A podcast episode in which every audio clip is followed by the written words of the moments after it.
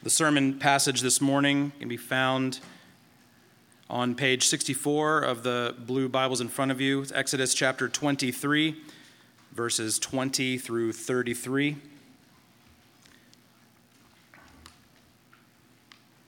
Starting in verse 20. Behold, I send an angel before you to guard you on the way and to bring you to the place that I have prepared. Pay careful attention to him and obey his voice.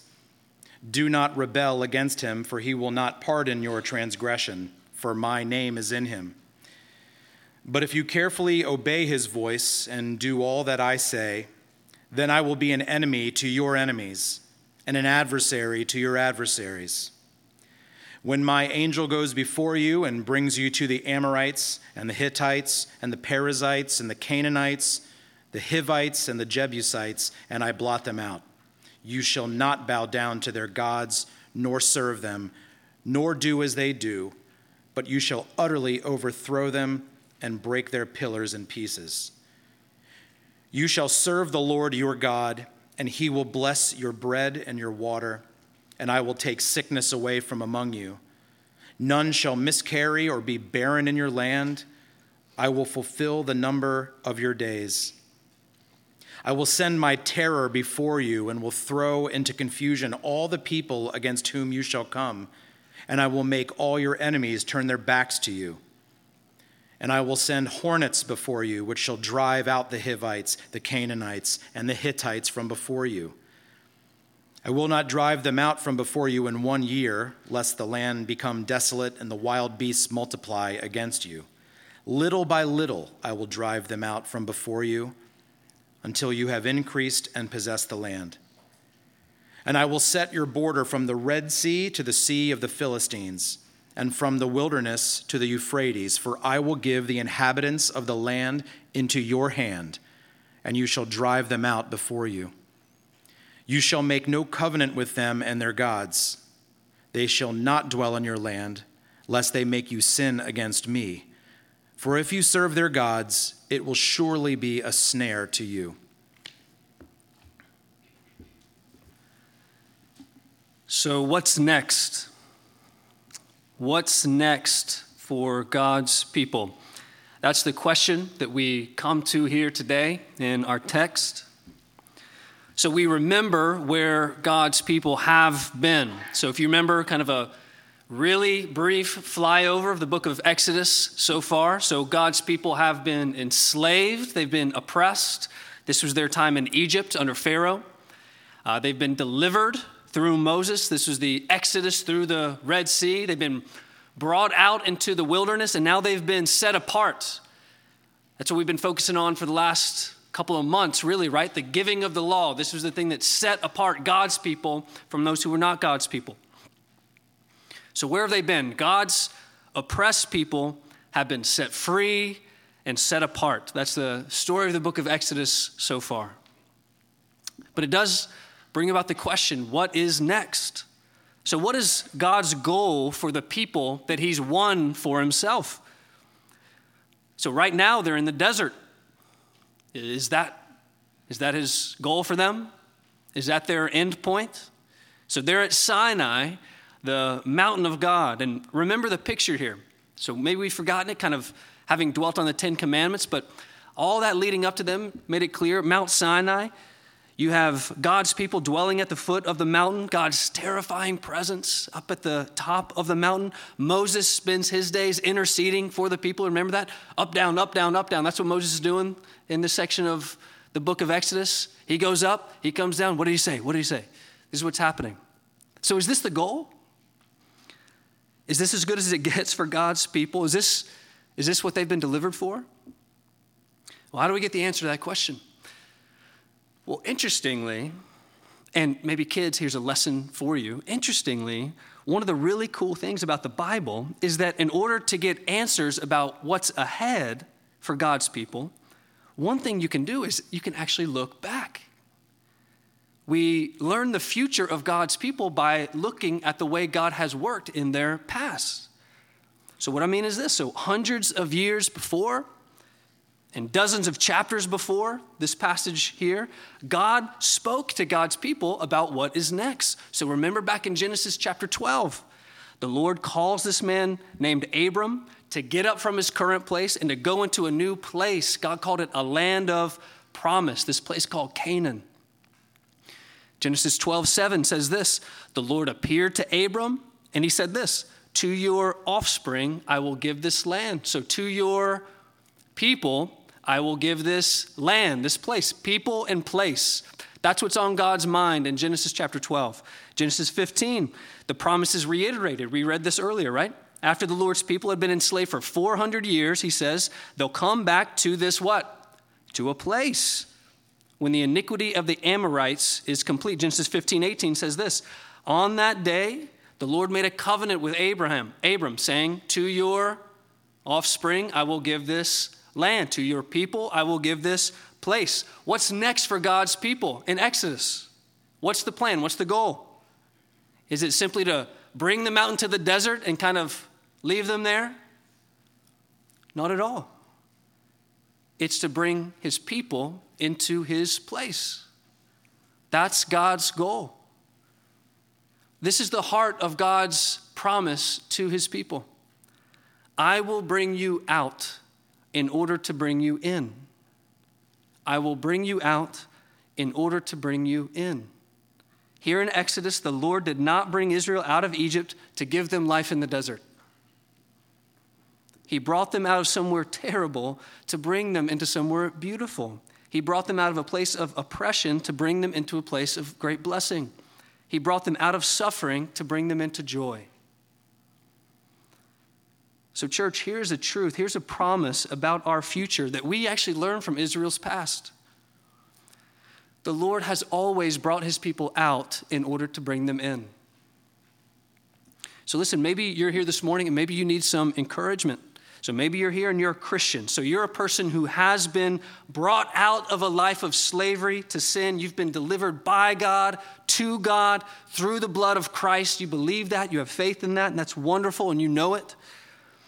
But if you're honest, life right now doesn't exactly feel like the abundant life that you thought it would be.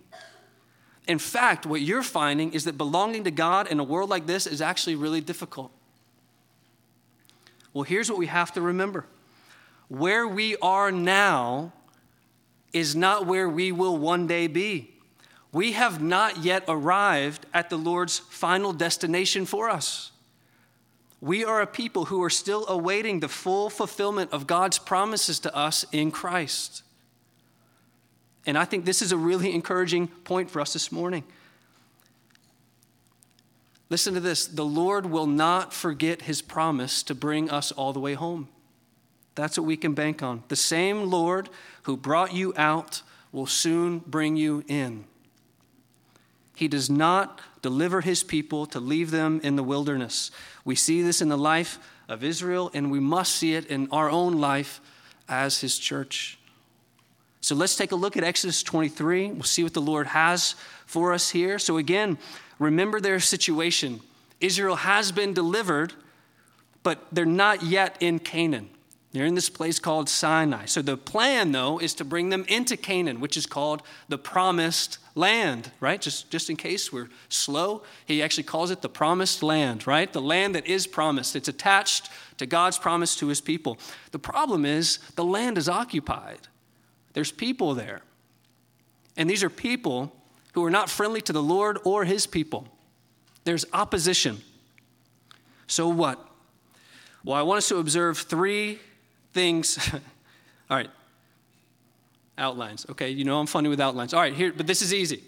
Three, three promises, three questions, two requirements. If you're not a note taker, don't even worry about it. It doesn't matter. I'll just tell you, you can go back and listen. Doesn't matter. If you if you are, I'm going to go really slow for you. Three promises. This passage reminds us of three promises. This passage you may not have caught it at first, but it's all about the Lord remembering promises that He's already made to His people. Number one, the Lord remembers the promise of His presence. I'm even giving you all P's. The Lord remembers the promise of His presence.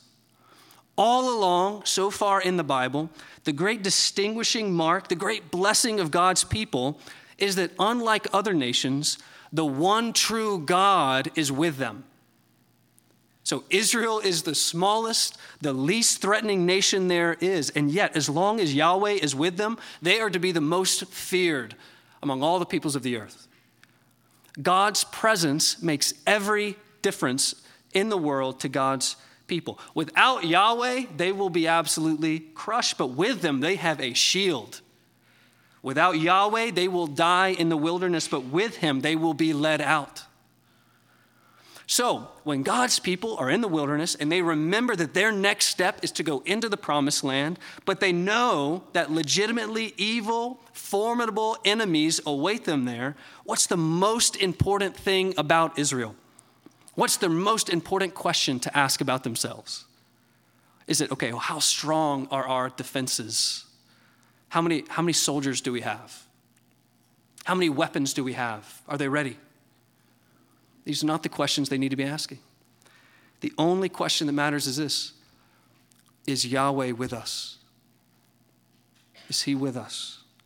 And what do we have here in chapter 23? What's the word from the Lord? Verse 20 Behold, He says, I send an angel before you to guard you on the way and bring you to the place that I have prepared. What's the answer to the most important question? Is the Lord committed to being with his people? Absolutely, he is. The Lord will be present with his people. Now, interestingly, more specifically, who is it that will be with his people there in verse 20? It's the Lord's angel. You see that?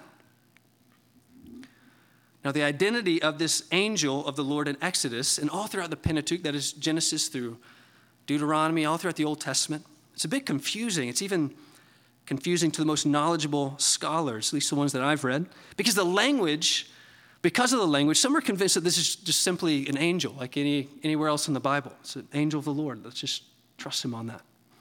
But because of the way the angel is spoken of, that is, verse 22, he's authoritative. They're supposed to listen to him.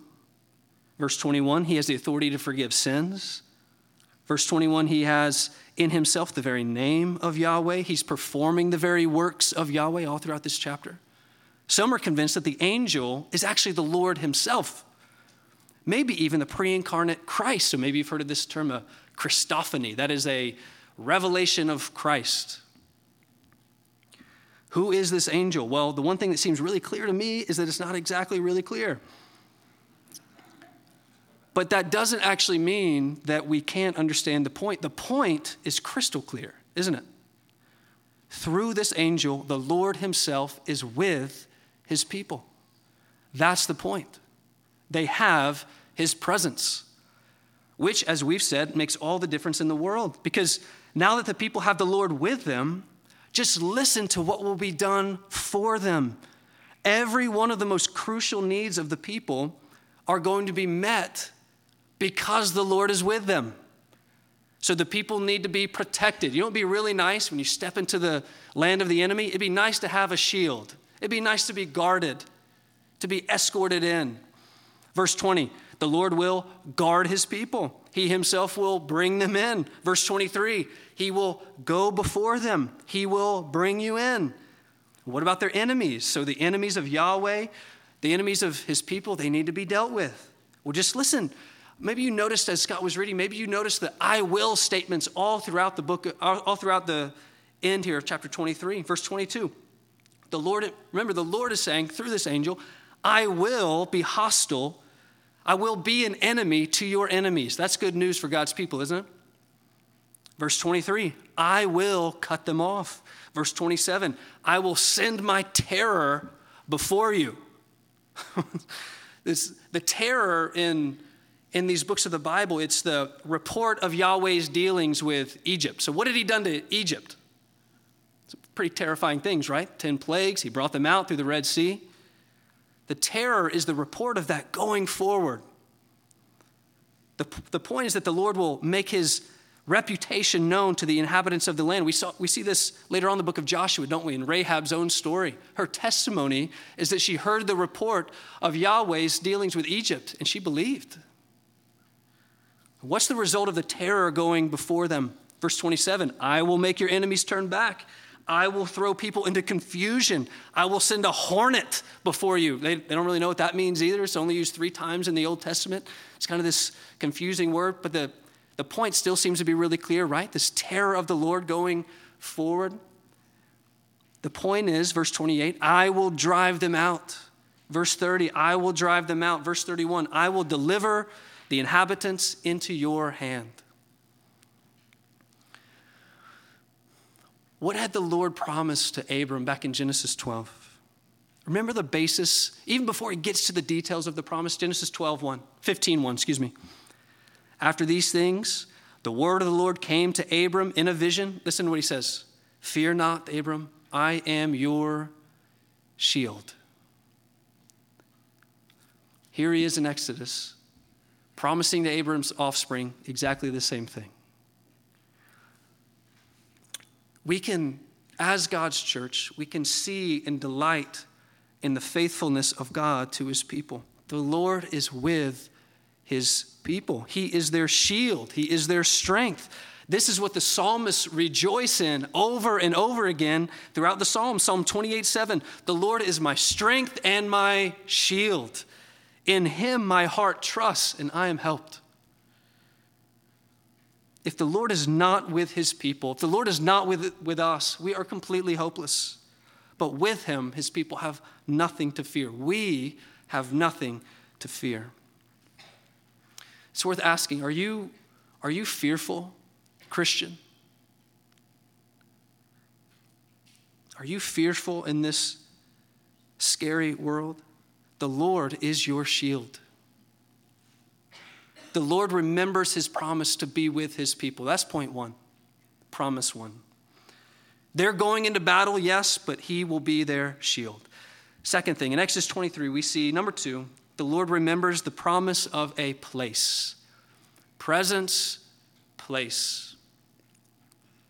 Genesis 15 has already shown that at the heart of God's promise to the patriarchs, Abraham, Isaac, Jacob, it's the promise of an eternal, peaceful place to rest. Just a couple verses back there from Genesis 15. As the sun was going down, a deep sleep fell on Abram. And behold, dreadful and great darkness fell upon him. The Lord say, said to Abram, Know for certain that your offspring will be sojourners in a land that is not theirs and will be servants there, and they will be afflicted 400 years. All right, so that's just happened, right? That's, that was Israel's time in Egypt under Pharaoh, being oppressed. And this is not a surprise. What would happen next, according to Yahweh? Back in Genesis 15, verse 14. But I will bring judgment on the nation they serve, and afterward they shall come out with great possessions. Down to verse 16. And they shall come back here in the fourth generation, for the iniquity of the Amorites is not yet complete.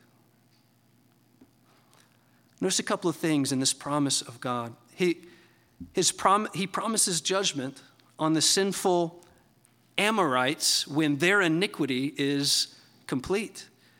And what do we have here in Exodus 23? Who's occupying the promised land? So, who's in the way? Who needs to be dealt with in their sin. Among others, he says, it's the Amorites, 23, verse 23. When my angel goes before you and brings you to the Amorites. In other words, the Lord, he knows and he's taking care of every obstacle in the way of God's people possessing the promised land.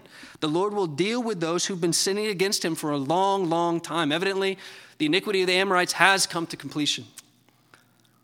And when he does, when he does act on behalf of his people, what will be the blessing of their covenant people? Genesis 15, 16, it said that they shall come back here, the land of Canaan. Did you notice that in verse 20, Exodus 23, verse 20? Behold, I, have, I send an angel before you to guard you on the way and bring you to the place that I have prepared. Just think of the present situation of the Israelites. They're in the desert, no real provision past the day, no real home. And into that, what's the word of the Lord? He has prepared a place for them. He says, My angel's going before you to clear it out, and you'll come in. He even knows the precise borders of the land, there in verse 31. The Lord does not forget his promise to give his people his presence. He's going with them. And he doesn't forget his promise to give his people a place, the place that he's prepared for them. Third promise the Lord remembers his promise of prosperity. Prosperity. The Lord redeems his people to bless his people. And the way he does that here in Exodus is by delivering them from a place of barrenness in order to give them a place of abundance. This is the very point of the Lord going ahead and preparing a place for them to bless them. He made this really clear earlier on in the book of Exodus. Think back to Exodus chapter 3. Exodus 3 7. The Lord said, I have surely seen, remember this is him talking to Moses, I have seen the affliction of my people who are in Egypt. I've heard their cry because of their taskmaster, taskmasters. I know their suffering, and I've come down to deliver them out of the hand of the Egyptians and to bring them up out of that land, listen to this, to a good and broad land, a land flowing with milk and honey, the place of the Canaanites, the Hittites, the Amorites, the Perizzites, the Hivites, and the Jebusites.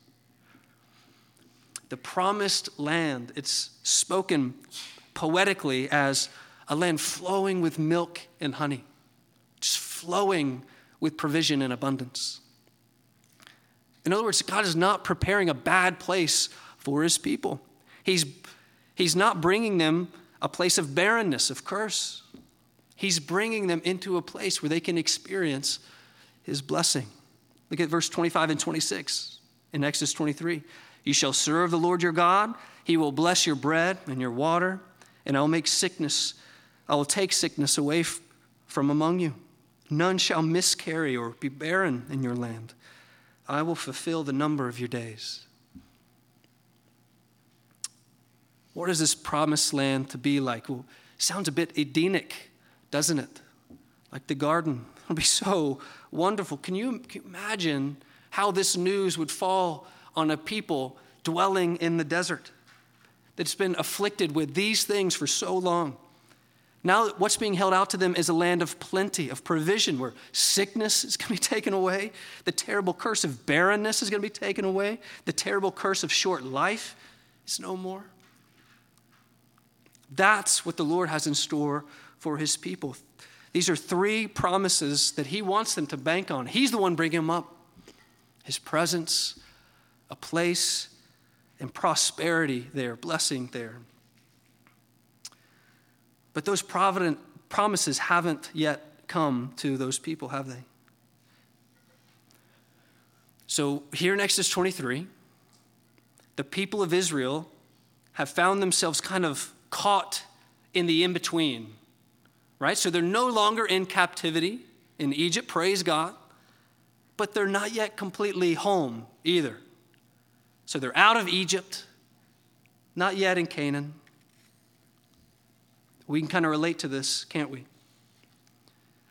So, Christian, the church, in this time, in this place, we are a people who have been delivered from captivity, aren't we? We were slaves to sin and Satan, and we are no more. Praise God. And yet, like Israel, we're not quite yet home yet either, are we?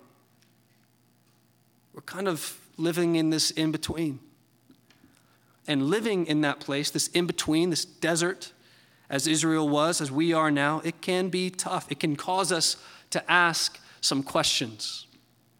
I want to just ponder three questions that I think maybe will bring some of these promises home for some application for us. So, three questions that we might ask as we live life out in this kind of in between stage out of captivity, not yet home.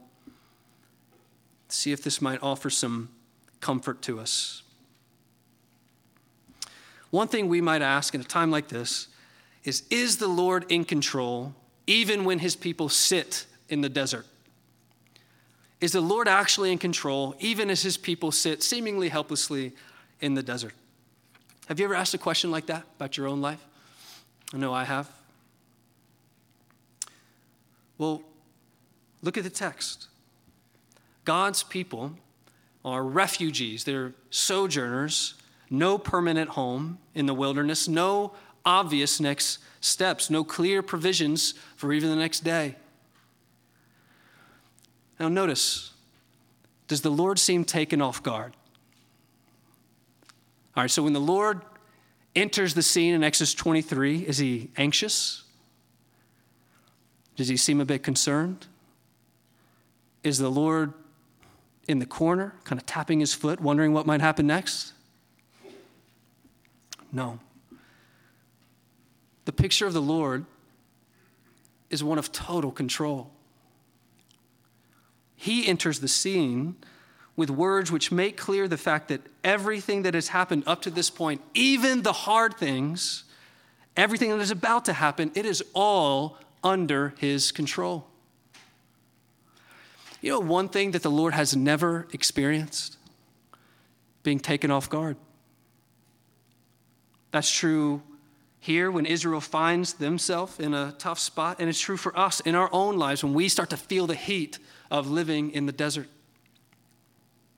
So here's one truth that I think we can learn from our time in Exodus, and that is the reality of suffering, the experience of hard things. These are no signs that the Lord has lost control. Whatever they are, they are not that. Your experience of hard things is never a sign that the Lord has lost control. For Israel, there was a God ordained period of walking through the wilderness before they'd be brought into the promised land. You ever, you ever seen like the geography of where they were? Right?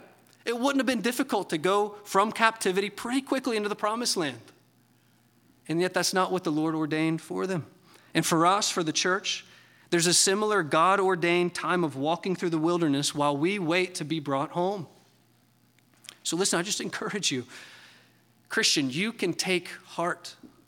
So, listen, if you're, even if you're feeling the effects of living in this wilderness of a fallen world, even if you're feeling the heat, the pain of life in the desert that is this insane world, this has never been a sign of God's absence. This has never been a sign of God's lack of control. The Lord is in control, even when his people sit in the desert. That's the answer to question number one. Number two, another question we might be tempted to ask is the Lord actually working for us, even if it doesn't seem like it? Is the Lord actually working for us, even if we can't see evidence of it? I remember a story of a young boy who was riding a small sailboat in a, in a large lake with his dad. And as they got out into the middle of the lake, the boy started to panic because the wind had driven them so far offshore. He didn't know how they were going to get back. And what the boy didn't realize is that the sailboat was actually a paddle boat. And his dad, not the wind, had been propelling them where they were going all along. His dad had been working the whole time, even while he didn't know it. One of the most difficult things about times of suffering, times of waiting, is wondering is, is the Lord actually doing anything at all? But, in, but Exodus 23 comes along and it paints a picture of a God who is perpetually doing, working on behalf of his people, even when they can't tell. In just these 14 verses, there are 22 verbs, 22 action words attributed to the Lord Himself that He's doing, He's promising to do on behalf of His people. Yes, they're currently in the desert, and that is really difficult. Yes, they have looming enemies. Yes, they have people aligned against them. They have all these things against them, against them, against them. But here's the question Do they have anyone for them, even in the desert? Yes. They have the Lord our God. So take heart, Christian. Of course, you are not where you will ultimately be. But it is the Lord who is in control of making sure you get to where He has promised to get you. And He does not forget that promise. He's going before, He's guarding you, He's bringing you in, He's driving out evil. And, Christian, we should note Jesus Himself is the one who's gone before us, isn't He? Hebrews chapter 6. The author of Hebrews says this is a sure and steadfast anchor of the soul. Do you feel like you need that? An anchor for your soul so that it doesn't get drug all across the ocean of this world? We have this as a sure and steadfast anchor of the soul, a hope that enters into the inner place behind the curtain where Jesus has gone as a forerunner on our behalf, having, having become a high priest forever. What gives us confidence as we live this in between life, delivered yet still waiting to be brought home, is that Jesus has gone ahead of us. The Lord Jesus has taken up residence in a real human body in this actual desert of a world. And through that body, he has gone ahead and endured the cross, he, the penalty for our sins on himself. In that body, Jesus has gone ahead and faced our enemy head on, our oppressor head on, Satan himself. And Colossians 2 says that what has he done with Satan? Disarmed him. Jesus has gone ahead and endured the cross, the curse that was on our heads, death itself. Jesus has gone ahead and done away with it. Jesus has gone ahead of us and risen from the dead. And Jesus has gone ahead himself, and he's gone to prepare a place for those who trust in him. Have you read John 14 lately? The words are incredible. I can't believe Jesus said some of this stuff. Listen to it. In my Father's house, he says, are many rooms. If it were not so, I would not have told you that I go to would I have told you that I go to prepare a place for you? And if I go and prepare a place for you, I will come again, and I will take you to myself, that where I am, you may be also. Do you see echoes of the Exodus and the promised land in the gospel of Christ? It's all just a pointer to what he's doing for us. Out of Egypt, I called my son, Jesus Christ. And he's gone. He's already blazed the trail into the promised land. What is he doing right now? One of the things Jesus is doing right now, according to his own words, is he's preparing a place of rest for us for all who trust in him. He wouldn't told us that, he wouldn't have told us so otherwise. The Lord Jesus, his work of atoning his people, that work is done. It's finished. Now he's working to bring us to himself. The Lord is the Lord working for his people? Is he working for me even when I can't tell, even when I can't see it? He is. Yes. Third question I think this is important. Will the Lord remember his promises even when I don't? Will the Lord remember his promises even when we can't? Uh, I'm assuming you, at least in some capacity, were following the coverage of Hurricane Ian this past week. You know, when storms like that come, we get reports from meteorologists on the ground, don't we? So you saw Jim Cantore again this week. Right? I don't know why he's doing it, but he's out there. So he stands there, he's fighting the wind. And these reporters, they look around and they report the truth of what they see. He's on the mic, he's fighting the wind, he's like telling us there's a car floating away, there's trees down, the roofs of houses been blown off. But you know what I've never heard them say. I've never heard them stop and look up at the dark, cloudy, sunless sky and say, Oh my goodness, this just in. You're not going to believe this. The storm has blown out the sun. They don't say that, right? They don't say that because it's not possible. Hurricanes, even the worst of them, they don't blow out the sun. Christian, here's what we need to see times of suffering, as dark and as strong, as threatening as they may be, they do not, they cannot blow out the promises of God. That storm was huge this week. You see it? But the sun, the sun, It's in a completely different atmosphere, isn't it? It's higher, it's bigger, it's more sure than this seemingly immense storm that's right here over us. So, listen, it's true. For a short time, storms may hide the sun from your view, but they can't actually touch it. It's the same way with God's promises. There, there will be times when, because of stormy conditions in your life, it's really difficult to even see the promises of God, to even remember they're there. Maybe you're in a season like that right now. The clouds are thick, you haven't felt the warmth of God's promises in a long time. I'm just here to encourage you. They haven't gone anywhere.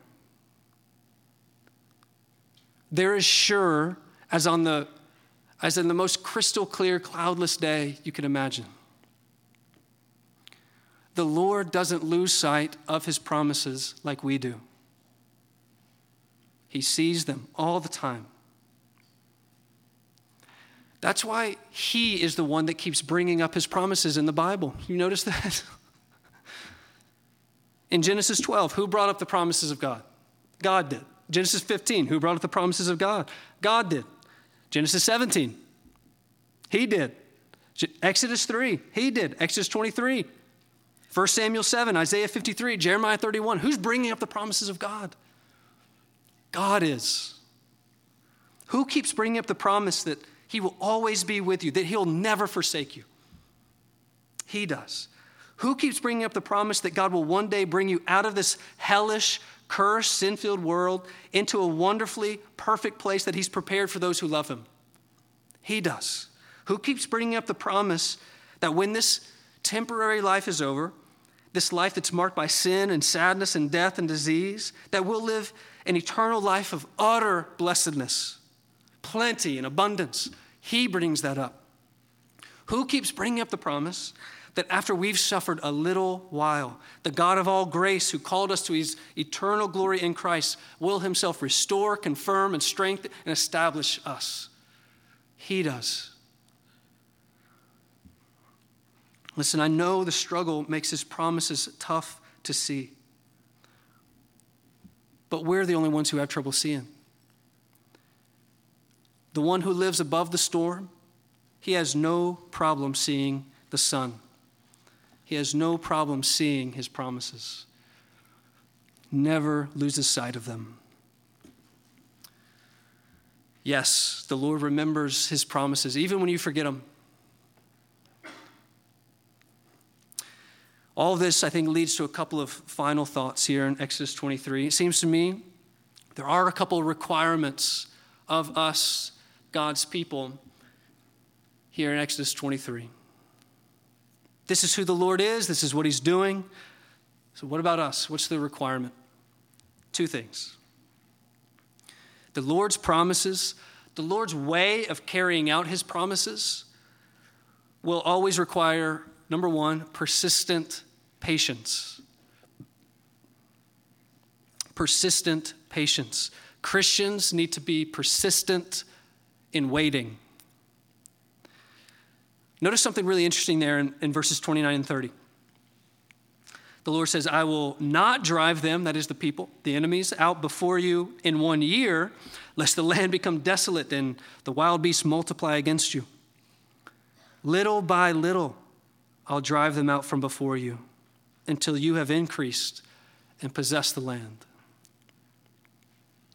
Now, is the Lord capable of driving out the enemies of his people in one year? Less than one year? One month? One week? One day? One moment? Of course, he's the Almighty. Yet in his wisdom, does he? No. Here, according to his wisdom, and importantly for the well being of his people in Exodus 23, he says that I will accomplish this purpose little by little. For reasons that we can't always comprehend, it's apparent here, and it's apparent all throughout the Bible, that our all powerful God delights in working his providential plan in real time through process. Little by little, he created the world. Little by little, he grew Abraham's family. Little by little, he brought about deliverance from Egypt.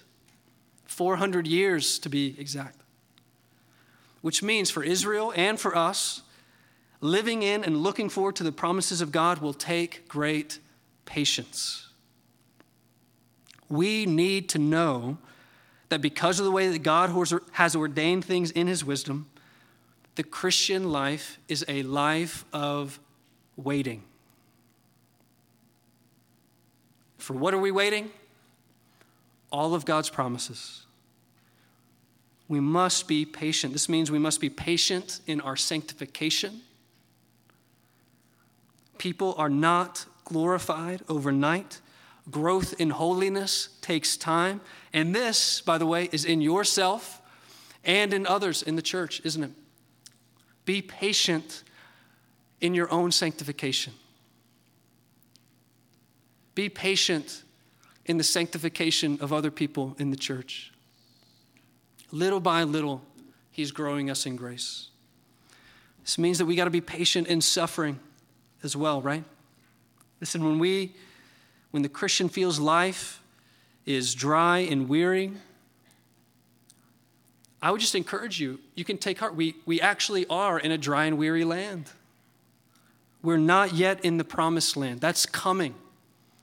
He's preparing a place for us, but not yet. Be patient.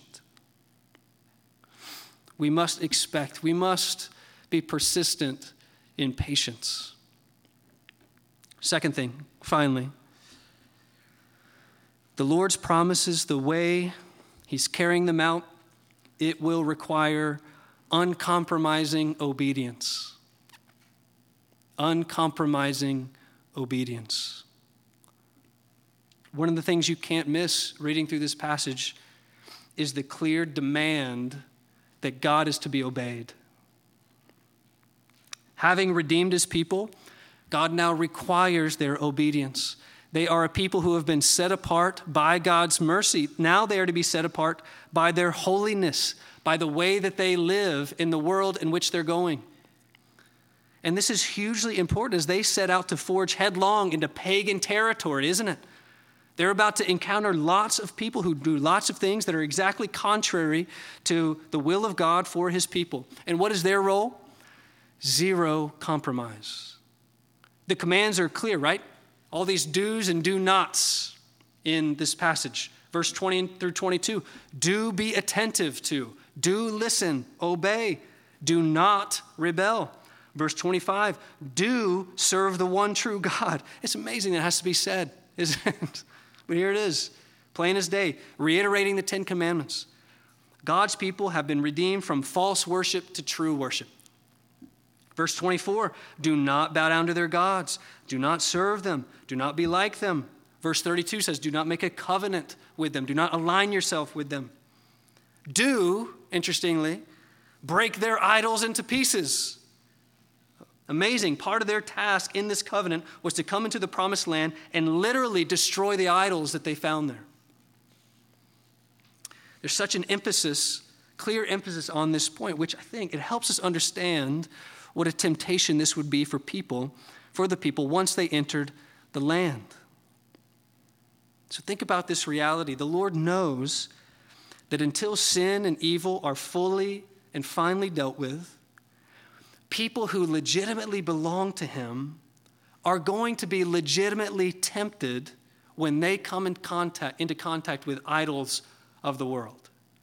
So, one of the expectations we have as God's people is that we will be tempted toward worldly things. So the demand is clear. We must not be we must be uncompromising in our allegiance to Christ. So there's coming a day when the Lord will fully and finally rid this world of sin. So one feature of the coming eternal promised land for us is that in that land there will be no sin to be tempted by. Just think about that for a minute. But until then, until then, we must know that we will be legitimately tempted when we come into contact with idols of the world. I think there's lots of ways that we can fight that. Lots of ways that we need to be aware of it. But here's, here's one thing that's maybe a little more fundamental than all the practicalities, and that is in our fight against sin and temptation, we must remember that we've been saved for holiness, right? Okay, so we've been saved, we've been set apart. But here's what we got to remember holiness is not a burden, holiness is freedom. One of the enemy's biggest deception is convincing God's people, convincing us, that holiness is a burden that keeps us from like real joy.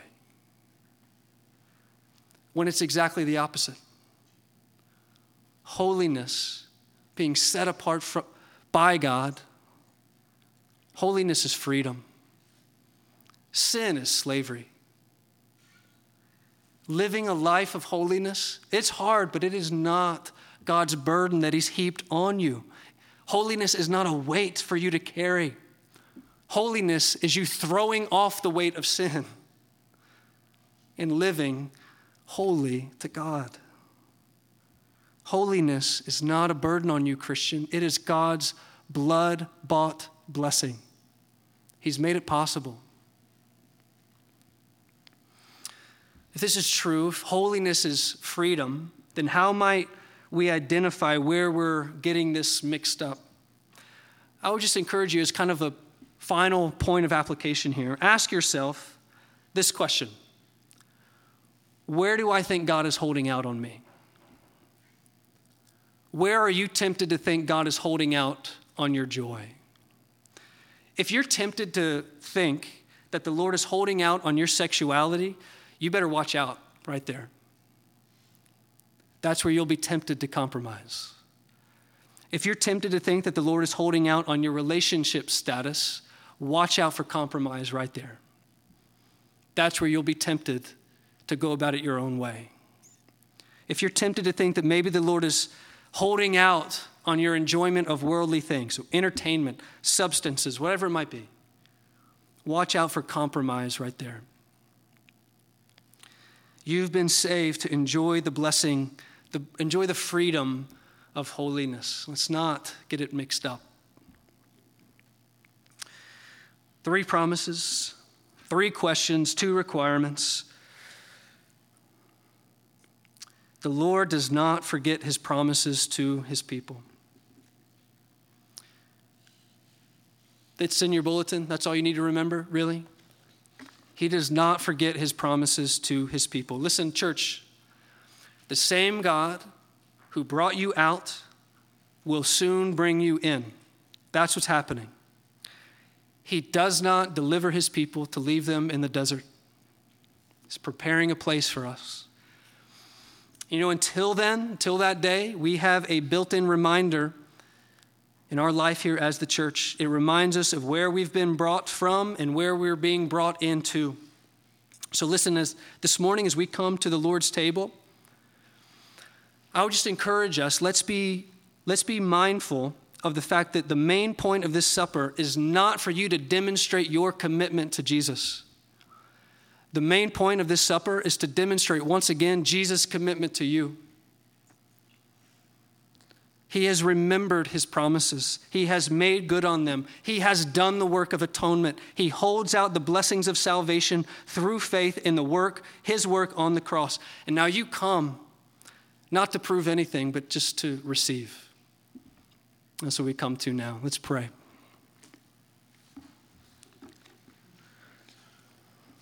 Our Father in heaven, we, we remember that you remember. We rejoice in the fact that you are a God who does not forget his promises to bless his people. Lord, write these promises on our heart. Lord, protect us when we're tempted to forget. Make us a church who, who looks forward to the day when you make good on these promises once and for all. We pray this in Jesus' name. Amen.